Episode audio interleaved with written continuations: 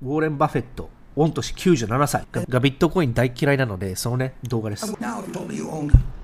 All of the Bitcoin in the world and you offered it to me for $25, I wouldn't take it because what would I do with it? I have to sell it back to you one way or another. I mean, maybe I have the same people, but it isn't going to do anything. The apartments are going to produce rental and, and the farms are going to produce food. And uh, uh, if I've got all the Bitcoin, you know, I'm back where whatever his name was, who may or may not have existed, was you know, 15 years ago. If I got it all, he could create a mystery about it. But everybody knows what I'm like. I mean, so if I'm trying to get rid of it, you know, people will say, well, uh, you know, why should I buy some Bitcoin from you? I mean, why don't you call it buffer coin? You know. これね、訳すとですね、ビットコインをね、すべての存在するビットコイン、今、マーケットキャップで言うと0.8トリリオンなので、ちょうど74兆円ですね。1ビリオンが1000億なので、74兆円。74兆円すべてのビットコインをね、25ドルでね、2500円でね、買いますかって言われても、ウォーレン・バフェットはね、買いませんって言うんですよ。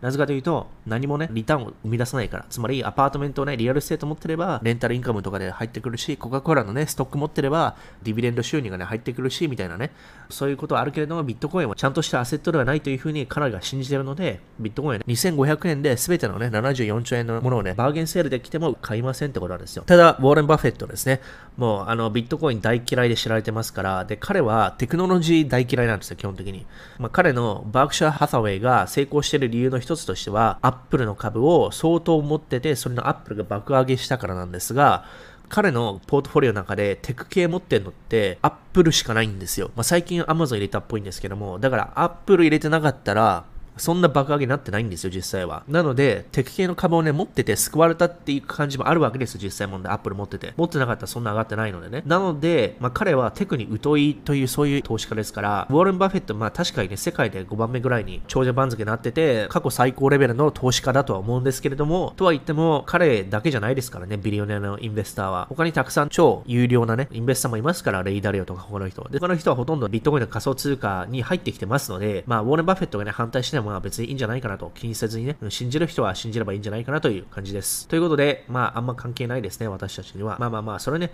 まあ、信じても信じなくても、それはね、あなた次第ということなんですけども、まあ、私個人的にはウォーレン・バフェットが反対しても私はね、信じるというか、まあ、その他にたくさんの仮想通貨を推してるビリオネアの人がいますから、私はね、安全に感じるということですよ。他にも大企業の会社とかでも、フィデリティ、ブラックロック、ゴールドマン・サックスとかね、JP モロガタもろもろありますから、